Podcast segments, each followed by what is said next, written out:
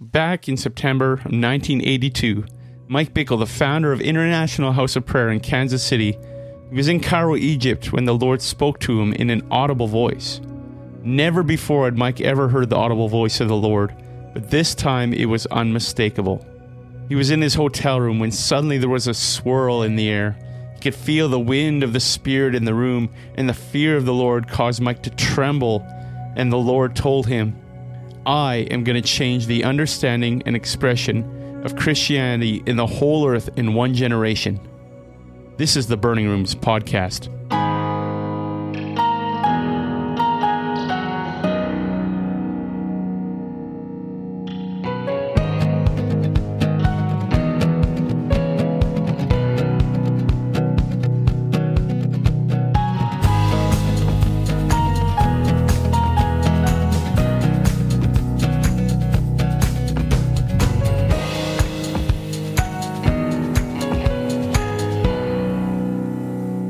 Welcome to the Burning Rooms podcast, a bi weekly podcast where we connect with the prayer movement in Canada and beyond, where we have the conversations and share the stories to strengthen your corporate and personal prayer life.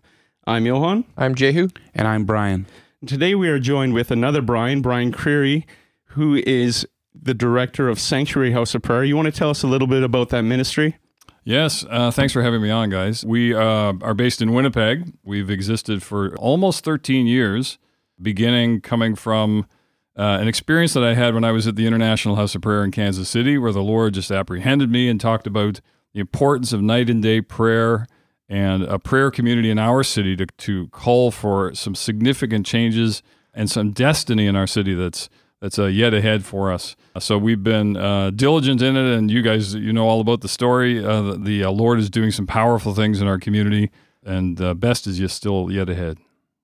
So, in the introduction, we heard a story from Mike Bickle, who's part of Kansas City, where you, International Hospital in Kansas City, where you had that encounter. Uh, this was a word of the Lord Mike received, like more than a word of the Lord. This was an encounter that he had with God that kind of set him on a course for starting this prayer movement back in 1982. So, this is part of their prophetic history that they often like to share. And we've listened to that several times, and it's been an encouragement for us. So, what do we mean when we talk about prophetic history? It's a good question. Sometimes when a person thinks of their history, they think of the events that took place, the organizational sides of things, the day that they got their first building or the day that they took on a certain amount of staff. But prophetic history is about the uh, events that take place that can only be done by the Lord Himself that are tied to future promises, things where the Lord breaks in and gives you a an indicator that something is coming that's yet ahead, and he demonstrates it in a way that is powerful so that you are marked by it and you you can hold on to it. You can have confidence that you can stand for it, pray for it, believe for it, even if it's decades ahead. So, do you have any examples of a of a word like that that's been um, really formative and important for for you as you've directed Sanctuary House of Prayer? We uh, we had a number of those kinds of things take place, especially in the earlier stages of our experience. We had a strange experience uh, where uh, some of the most important prophetic words that were given concerning the establishment of our house actually came before we were even thinking about putting a prayer room together. I'll tell you just one quick story. For in 1996, we had a conference that was hosted by a local church in town, of which I was a part of, and the church was I had brought in some guests to to speak on themes of intercession, and during that time, a dream came forth that was for the local church community, but it was obviously larger than that. In the dream, the man said, "I see a watch coming." He says, "I see the Lord building a and fashioning and crafting a hand, uh, it's a handcrafted watch that the Lord is doing Himself, and the it's the watch of the Lord. It's the the watching and praying, watching for the seasons of the Lord and the re, the restraints and the releases. And the Lord's building something related to prayer. It's a watch, and uh, you need to be paying attention for it. And there's there's a diamond that'll be dropped in at some point underneath the 12. And when you see that diamond dropped in, you'll know that that's the time that the, the authority for the watch has been set and this thing is ready to go.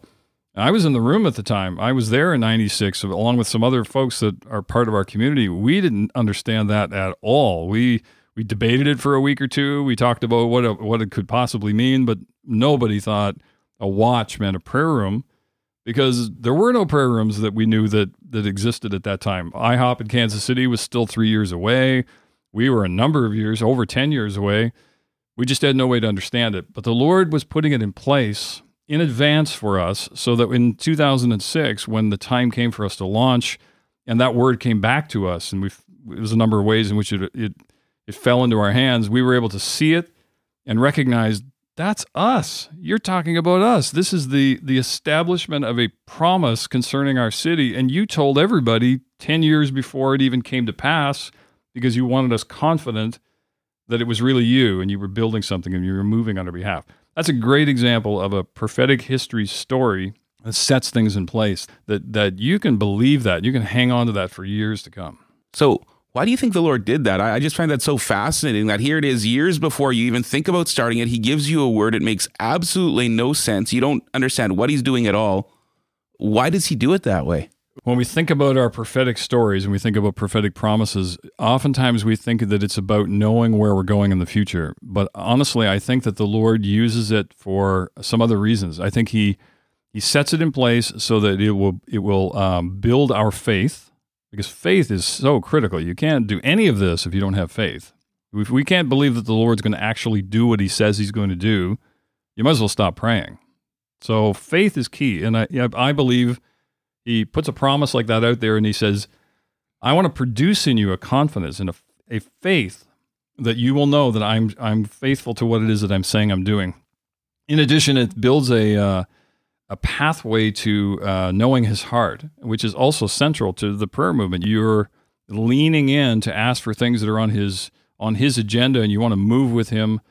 And you can't possibly do that well unless you know what is on His heart. It's it's impossible. You can't be at a distance kind of guessing scripturally. I hope that we're in, in alignment with him. You really have to know what he's thinking.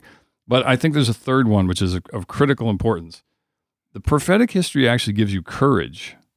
It, there's a time when um, it's fearful to keep going, when, when you face obstacles, when, when there's not enough money or there's not enough people or there's persecution, opposition. Uh, you know that they're saying things about you now. They're, they're, is starting to move against you to keep this thing from functioning or the plans of the Lord to, to be established, there's a courage that's required to, to be able to stand up and say, No, the Lord said it, we're doing it. And we, we're going to stand strong, we're not backing off. That prophetic history, I think, produces those things. It's not so much a blueprint of where we're going, although that's part of it too. But the Lord knows where we're going anyway. So even if He doesn't tell us anything, we still get to rely on him because we just move with him and the, and it it produces the same result. But he tells us so that we'll be courageous, so that we won't back down, so that we'll have faith in our hearts, so that we'll be confident and we'll actually know his what he's thinking. So you're saying it's really important to have that prophetic history and that prophetic journey because it it gives you that faith and that grounding. But what would you say to somebody just starting out who maybe doesn't have a, a clear word or or feels really strongly that they want to start a, a praying community, but they don't have that that rich history to to draw from. What, what would you say to someone like that? So you never want to discourage anyone from prayer. So uh, if people want to gather together and pray, uh, young people on a Friday night, senior ladies on a Wednesday morning, pastors once a month for for prayer gatherings, all of that matters, and the Lord sees it all, and the Lord values it. And he hears it. So when people raise their voices on behalf of others, there's a response to that. I don't think any of that uh, requires an extra amount of prophetic history or prophetic words to guide us. When somebody does come, though, and say, Oh, I want to establish a prayer community. I want it to be responsible to, to carry prayer on behalf of my city or my region. And I, this is going to be my primary identity. And I feel like this is the Lord. Uh, I've had a number of guys come to, uh, to say this to me at various points in our, in our journey. And I always ask them the same three questions. I say, okay, uh, I want you to tell me uh, why it's you, why it's now, and why it's here.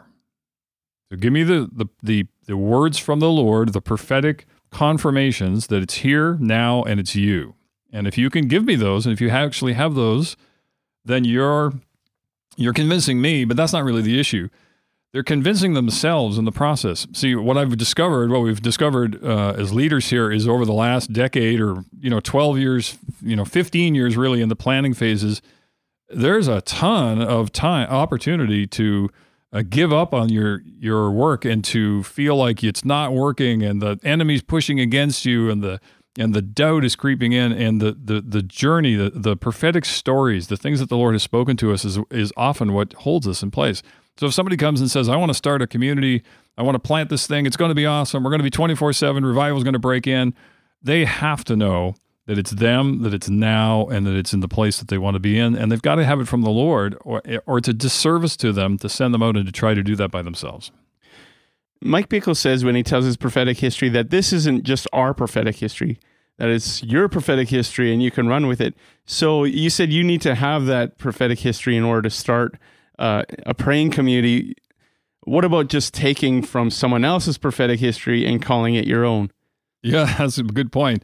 Uh, in the early stages of our development, uh, I would say kind of 2002, when I first the idea first came to me, until we launched in 2006, I was going through the same processes. I was asking the question about uh, what is it that the Lord has actually said to us, and what am I allowed to to borrow from others? And I had listened to that IHOP prophetic history a number of times, and I was stirred by it, and I was I was uh, propelled forward into it, but I wasn't certain that it was ours to keep. I just thought it must belong to them, and we've got to get our own stories. And if you've ever listened to those stories, uh, they're filled with angelic visitations and signs in the in the in the heavens. And you know, I thought, do we need angelic visitations? Do we need comets and droughts and things like that? People taken up into heaven in order to validate our little prayer ministry in Winnipeg, and I was in uh, Kansas City uh, prior to the launch of this and sitting with one of their leaders and having this discussion. And I remember clearly the, he he looked at me. We were talking about this theme, and he looked at me. and said, "You know, you can take our prophetic history for yourself. It doesn't just belong to us; it belongs to the whole movement." He said, "You're in the mo- movement, bro."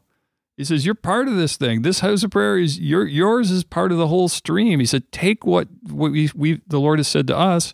And apply it to you. You're part of this. And so I, we drove home from Kansas City. It's a 13 hour drive down a long straight road for those of you who've ever done that. And I listened to a number of them on the way home and I thought, this is true. These things really are for us. Like he, the, I had sort of missed that somehow that the Lord wasn't just talking to, to Kansas City, he was talking to all prayer communities anywhere that would set themselves to be in worship and prayer, priesthood before the Lord, uh, calling out for revival and change in his will. And suddenly it struck me we're in the movement. This is us. And these things apply to us. There was a comet that came across the sky in 83, not just for, for Kansas City, but for the folks that live in Winnipeg and every other city that wants it. So we all grabbed a hold of it and it's mattered. It's really mattered.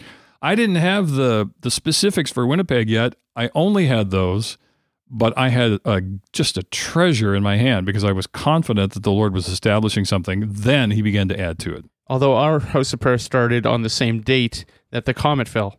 Yeah, the we yeah, it's funny because we have a weird date thing happening, right? So yeah. our, the nineteen uh, May the seventh, eighty three, the uh, comet comes on the first of the the first day of their solemn assembly, and that's the launch of the the uh, the whole I, the whole thing in eighty three. And then in 1999, uh, May the 7th, IHOP starts. 2002, I'm standing in IHOP on their third anniversary on May the 7th. Yet again, hear the word of the Lord to, to start the work in Winnipeg. And on t- 2006, May the 7th, we launch, not on purpose. It just happened that the Lord put it together that way. And here we are. We're forever tied to not just IHOP and to the to the stream, but we're tied to the prophetic history that the Lord's birthing. For some of our listeners, if you're you're listening right now and thinking, okay, we're talking about IHOPs, prophetic history, all this stuff. What are they even talking about? I just encourage you um, to go to their website, and we'll link to it in the show notes as well, where Mike actually tells some of these stories of prophetic history, and you can get connected with some of the things the Lord's been speaking to the prayer movement over the past number of decades. But Brian, as you were talking, I was reminded of something you've told us before, and it was this reality that everyone wants this powerful angelic visitation, this powerful kind of word of the Lord sort of moment but the reality is is that um, we kind of don't because when he gives us a word of that level, it probably means it's going to be seriously resisted, and so that's why he gives us mm-hmm. a word at, at that sort of level. And yet, I also see this. Um, th- there's a difference in my mind between just receiving a prophetic word and receiving something that I'll use a phrase like a word of the Lord sort of encounter, right? Like, um, and so in, in my own in my own life, I've seen that where you get prophetic words all the time, and so you weigh and you test them, and some of them you put on the shelf, and you're just like, oh, I'm not sure. Maybe it's the Lord, maybe it is. It sounds encouraging. I like it. But then there's some of these moments where it's like, whoa, this the Lord either He speaks to you just straight to your spirit. Um, maybe it's through someone else giving you a word, but when those things happen, it marks you and you remember it like 10, 15 years. You remember where you were, you remember what it felt like, you remember those sorts of things. Um, in, in your own experience, um, what are some of those moments where you've kind of felt the the word of the Lord, and how did that help ground you in your role as director of a house of prayer? Mm, that's an excellent distinction because um, sometimes we want to roll those things together and make it seem like any prophetic word is a word from the Lord or a word, the word of the Lord, that that that larger thing that you're describing. And they're not necessarily the same. There, there's that word of the Lord that comes to us that is so powerful and so um, designed to g- both uh, grip you and anchor you, and then also sustain you and propel you forward. And then there's prophetic words and prophetic experiences that come around that that confirm and lift up and encourage and strengthen, but in and of themselves, they wouldn't be enough for you. And so you you you have a, a sort of two things working at the same time. In our house of prayer, we've had both for sure. We've had the the times where I had the encounter, uh, and it was me that was sort of representative of everyone else. But it was so anchoring to me and so powerful and so gripping that I knew that I knew that it was right. And then we had a series of other confirming kind of prophetic things that came around that that were helpful for everyone else to understand or or for me to continue to stay on track so that we just knew that it was it was the Lord and he was going to confirm it. And so I can go back. I'll just tell you a funny story because this is uh, my life gets intertwined with this. But I can go back as to my earliest uh, memories as a child when I was only five or five, six, seven years old, somewhere in that range, and sitting on my bed as a child hearing a voice, whether inside my head or outside, I'm not sure, but hearing a voice where the Lord said, I want you to be a priest. And I'm thinking, growing up in a, a, a town that's predominantly Roman Catholic, I guess I'm supposed to be a, a Roman Catholic priest. And so it's the Lord. He's speaking to me. It's so powerful and it so um, uh, affects me in those early days that I actually set myself, even as a six year old, to be the to be a priest. And and as the years unfold, I, I I do everything that the priest would do with my neighborhood kids. I give them communion. It's just Wonder Bread with peanut butter on it, but I, I pass it out to them. I, I hear their confessions. They some of them actually told me their sins. Uh, they asked me whether or not I would marry them to their girlfriend at a later date when they were you know when they were older. We lit, we actually went around and found uh, dead birds that the cat had had got at and buried them in the forest, and I I officiated the funeral. I mean, I did the priestly thing because I thought that's what it should look like. And then in later years, uh, as I got a bit older, my humanity kicked in, and I thought, well, why be a priest when you could be a bishop? And then why be a bishop if you could be a cardinal? And I remember in grade five, they asked me, um, what do you want to be when you grow up? That was the standard question every year. And uh, little Jimmy said, I want to be a hockey player. And little Bobby said, I want to be a police officer. And when they got to me, they said, What do you want to be? And I said, The Pope. uh, that was my goal in life. I because I had a call on my life from a, from a, the earliest days that this is who I was supposed to be before God. I'm not even sure I understand who Jesus was and the the fullness of everything, but it was so powerful and it was so gripping that it held me for decades and you know context change and you know i'm married with children. I'm never going to be the pope now. But uh, you know I, we we moved off into other things and found ourselves into a different church stream. And the lord brought it all around redefined what that meant for us and sent us in a, a context where a house of prayer was an expression of the priesthood. And now i'm i'm not i'm not five i'm i'm 35 and i'm staring at the the the the thing unfolding and i'm realizing wow lord you gave me that to hold me in place for decades. And when the time did come around and the definition of it became clearer and it made so much sense in its context, it was it was so anchoring and it was so propelling to go forward. I had no doubt at that point. Then I could say to you guys, "Hey, I know what the priesthood is and the Lord has called us to be priests before the Lord and it's been on my life the whole time." And and guys like you suddenly uh, feel it too and you see it scripturally and you resonate with it and and the Lord is gathering a group of people around a singular idea. Powerful. And it's so cool to see now that even years after, you're not 35 now anymore either. And, nope. and but this thing has so rooted and grounded you, and I love it. Yeah. Yeah, I think it's really interesting what you're saying. How you can have this prophetic history that stretches back almost to your earliest memories, uh, and I think that's such a, a a gift from the Lord that that He would give us these different sort of things that we didn't even know. Because I'm sure in your 20s it was confusing, right? And and in your 30s it it started to make a little bit more sense, but it it took uh, like half your life for this to really materialize. And I think that's just even a real encouragement for people that uh, the Lord might speak something to you, and it's not for now. It's not for five years from now. It might be for 10, 20, 30 years from now. What do you have to say to people like that when they, they feel like it should be right now, but they don't know? Do you have any advice for stewarding those words, for for just keeping them alive? But but how, how do you kind of navigate that whole thing? It's a great, great question. The uh, I've had a number of those along the way where the Lord spoke to me, and then didn't give full definition, and then allowed a delay to come that lasted for for so long that all I could do was I can remember clearly writing them down or typing them, type, typing them on a typewriter back in those days, and typing them out, putting them on a piece of paper, and putting them in a in a place, and then once a year pulling them out and reading them and reading them to myself and to the Lord and saying, okay, you said it. I don't have a clue how this is going to turn out. I feel like I'm miles from it now. I felt closer to it when you said it. And now I feel like I'm 100 miles the other direction, but you said it. And so I choose to take it and agree with it and remind myself that you're faithful. You know, ultimately, this thing comes down to a journey of intimacy with the Lord. I mean, we either know who He is and we trust who He is, or it's all for naught anyway. And so, prophetic words and prophetic history, they come, they give us encouragement, they they give us uh, courage and strength, but they ultimately root us to who He is. And He He's more interested, far more interested in that than He is in accomplishing something through us and then having us as kind of roadkill at the end of the day, run over by the process. He doesn't want us run over by the process. He really likes us and really wants us to partner with him. So I look at my own life and I think I'm 53 now. And in that journey, I've had 50 years almost since the day that he spoke that over me. He didn't really tell me what it was until I was in my 30s. And he didn't really give me context to, to be able to even do it until I was in my 40s. And now I've walked it out for 10, you know, 10, 12, 13 years.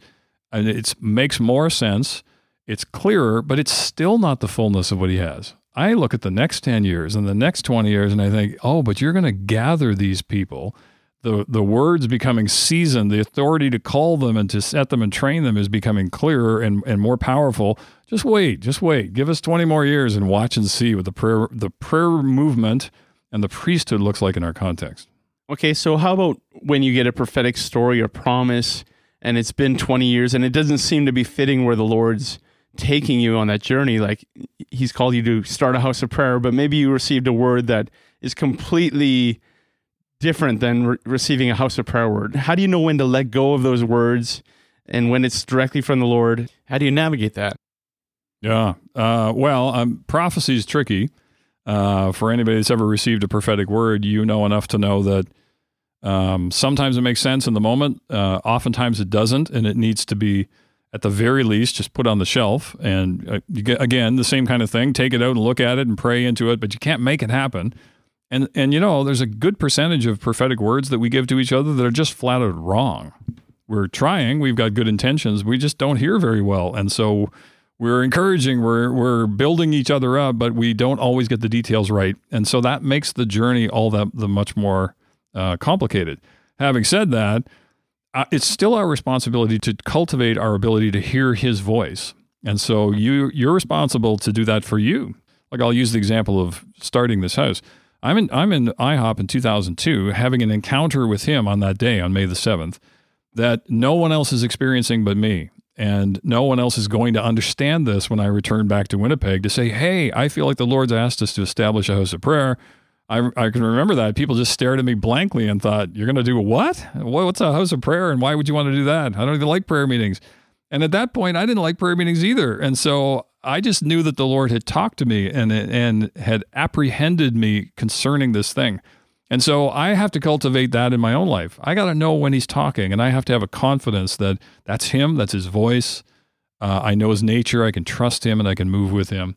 And if I don't build that and if I don't cultivate it, I'm really, I can be tossed left and right by every prophetic th- sign or thought or, or promise that comes from other people, some of which are right, many of which might not even be right. It's a that's a it's a dangerous place to be. So I mean, you're asking the question, you know, when do you let go?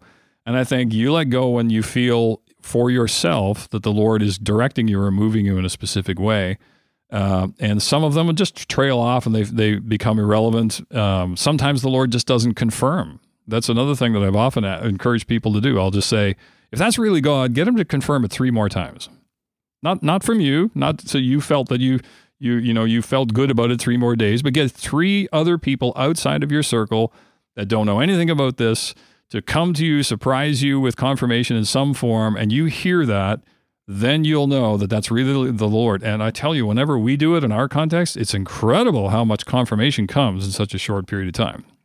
So, just to rephrase a couple of things you're saying there, would you say it's accurate then that the prophetic doesn't function outside of a relationship with the Lord, outside the scriptures, outside of sort of those daily practices that that what we're trying to do when we get these prophetic words is we're really weighing it against the scriptures, weighing it against what we know from the Lord to be true, and we're saying, you know, Lord, what is this? Is this something to hold on to? Is this something for now, for later, to let go of? Is it is it more just uh, a part of our, our relationship with the Lord, like hearing God's voice, whether it's something really large for your praying community or something really small for your life? It's just part of that daily relationship with Jesus? Exactly. You've got it. So, pr- prophecy and gifts of prophecy and revelation, uh, they're tools that the Lord gives us to function, to to strengthen each other in the body, to to uh, play a role in seeing kingdom the kingdom advance. But uh, we are uh, ultimately a a um, invited into a relationship with the Lord that's got to be personal. And hearing His voice is is about hearing the voice of an actual person not a human person in the in the the sense that you just know your friend, but the the one who knows everything, the one who who understands it all and sees everything person perfectly. He wants to talk to us about these kinds of details, and so. Uh, hearing the destiny for your own life or the the direction that the Lord wants to take the, the city or the community that you live in, uh, the things that have been spoken to you by other people that may or may not have any confirmation or even make sense in this moment, it's all got to run through that same filter. It's you're you're you are uh, by definition invited into a relationship that, that if you cultivate, you get to hear and you get to hear his voice. And by getting to hear his voice, all of this becomes a whole lot easier and a whole lot clearer. Apart from that, I mean, seriously, so complicated, so confusing, so uh, ripe with with the potential to to hurt you, to to just damage you along the way because you don't have any way to navigate the uh, journey. So hearing of his voice is just so critical. So I've been with you pretty much since the beginning on this journey in the house of prayer. And I'm sure you listening could probably relate to this that there are difficult seasons and there are easier seasons. There are ups and downs when you're giving yourself to the place of prayer. In particular, I remember a two year season where it was just really hard so what what role did the prophetic play in in that two year season? Like, what exactly did you have to revisit the promises? Like, are we going in the right direction? What role did it play exactly? It was a difficult season. Uh, you know, again, we've been almost 13 years, and we had a window there of about. You guys know it. It was about two and a half years. It was very sovereignly started. I could t- I could tell you the day that it started. I can tell you the day that it ended, and it became uh, uh, difficult on all kinds of levels. It was like you couldn't um, feel the the uh, the presence of the Lord in the same way. You your faith concerning the promises was waning. We we got to the point where we didn't even really like each other all that much because it was so difficult to just to be together and to talk about the promises and the and to do the activity of the prayer room. Uh, and there was just a lot of stress. And so in the course of that uh, I'm trying to maintain a, a, sense of direction and I want to encourage the troops, as it were. I want to remind us hey, I know it feels bad, but we're still going in the same direction and the Lord hasn't uh, given up on us. But if I was being completely honest, I was discouraged too. And I felt like I just needed the encouragement of the Lord. How do I get it? And, and, you know, going back to what I said a few minutes ago, the necessity of personal relationship was critical because without that, you just really don't have anything. But the Lord was interestingly orchestrating it so that everything was bad, almost everything was bad, except for uh, these moments of prophetic injection. And there was a number of them. In fact, there was so many of them that I actually wrote it all out at the end of the two years because I wanted to remember the story. There were so many uh, prophetic injection moments where suddenly the word of the Lord would come in some form. A dream would be encouraging, or someone would something would happen. And I actually had an experience. I'll just you know give not too many details, but I was at, I had an experience right in the middle of all of this when it was so difficult, where one of the members of our staff came to us and said, "I feel like." uh, the Lord is inviting us to, to go on a 40 day fast, and, and, me specifically, but I think we're supposed to do that. And so I jumped in on it, and our, you guys remember, staff members said yes, and we kind of got in on this thing together. And not even understanding what the 40 day fast was about. It took a few days. I went back to her and said, Hey, uh, you know, we're all fasting. Did he tell us exactly what we're fasting for? And she said, Well, no, not really, just that we're fasting. So you know, asked the Lord and confirmed in a number of ways, and it was it was a transitionary fast. It was about changing from one season to another season. And so I said, okay, good. We're in a transition. Good. I can do this. And I'm thinking on the 40th day, we're getting out of this terrible, awful season, and that's the end of it. Hallelujah. But it turns out it doesn't, it goes on for another year. But the Lord initiates the fast and says, go on this thing and trust me in it. About halfway through, uh, I'm at the airport one day and I'm standing there waiting for someone to come off the plane. And I look over and I see a, a man there who I know kind of as a prophetic man in the city, but I don't really know him. In the next few minutes, uh, he comes over to me and we begin to talk. We have an exchange that is clearly ordained from the Lord. He begins to give me prophetic insight into some of what's happening. And over the next, you know, I have another meeting with him in the next few days. And he literally says to me, without any knowledge of what's going on, he said, This is an important day that we're meeting today because you're in a transition. And I thought, oh, we are in a transition. Like the Lord had just initiated this 40 day fast. He says, You're in a transition. And the Lord wants you to know that this matters because there's promises that are yet ahead. And He told me a bunch of the things that were yet to come that I knew about, things that He had told us before. He told me those same things. And He said, It's going to change now. You're going to see. You're in this transition, but the Lord's setting something up. Just be faithful and trust that He's doing something. And so suddenly the prophetic breaks in. And it wasn't all new. Some of it was stuff that we'd heard before, but it was so encouraging at a, at a moment where I thought, I don't know how to even continue on. The word of the Lord comes, and the word of the Lord came like that dozens and dozens of times. So sometimes your prophetic history is about, okay, I got the five promises on the first day. Now we just keep telling those same stories over and over and over. Sometimes your prophetic history is progressive and it's unfolding and it's reconfirming and it's developing. And we will talk sometime about the promises for revival here and, and give some of those details because they are anchored with prophetic promises that not only start somewhere but continually get confirmed. And the Lord does that because He wants us to have courage and He wants us to have faith and He wants us to trust His heart. Those same three things. So we had a great conversation about the role of the prophetic history in your, in your praying community. There's also prophetic ministry that happens within your praying community on a daily basis where you're praying for others. And we're actually going to have a whole other episode on that. Uh, but before we get to that, uh, I mean, you're going to hear it probably in a couple weeks. But but before we get to that, we got Jessica's tips to stay engaged in prayer. Hey guys, this is Jessica with another tip on how we can stay engaged in the place of prayer. This week's tip is to pray in the Spirit. Also, maybe you've heard it as praying in tongues.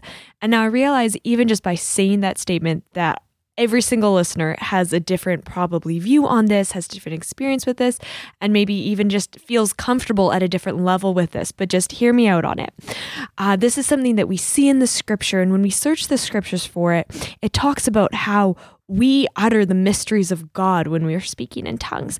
It also says in 1 Corinthians 14 that he who speaks in a tongue edifies himself. So when we're in personal prayer, when we're in corporate prayer, this is something we can do as individuals that engages our hearts with the Lord. If this is a spiritual gift that you're walking in, it only makes sense to bring this into the place of prayer.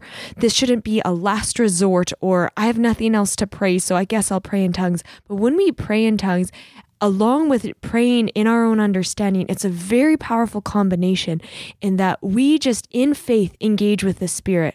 In faith, we're believing that the, the Spirit is praying things through us that I don't know. Only God knows, but I would be so curious. What are the things He's saying through me? And I also do want interpretation for tongues. So if you've got any cool stories on that, please send them our way. But praying in tongues can be an awesome way for our hearts to engage in faith with the Lord, which is always the place we want our hearts to be in when we're with Him. So, just to give a super simple definition again to what this is, is that when you're born again, you have Holy Spirit inside of you. The Spirit of the living God now lives inside of you, and your spirit is now directly connected to God's Spirit. So when you pray in tongues, you may not know what you're saying, but your spirit is speaking the mysteries of heaven, the mysteries of God, and it's gonna bring forth fruit. There's no way that God is gonna speak something through you that's gonna fall flat, that isn't actually gonna resonate. And so it's an amazing activity to engage your heart, engage your mind in faith. And so I encourage you guys, step out, press into speaking in tongues this week in the place of prayer. Jessica. I'd like to thank Brian Curry for joining us on this week's episode. It's been wonderful, awesome insights. And if you enjoyed this week's episode, just visit our website at burningrooms.ca or find us on social media. So until next time, I'm Johan, I'm Jehu. And I'm Brian. and this is the Burning Rooms Podcast.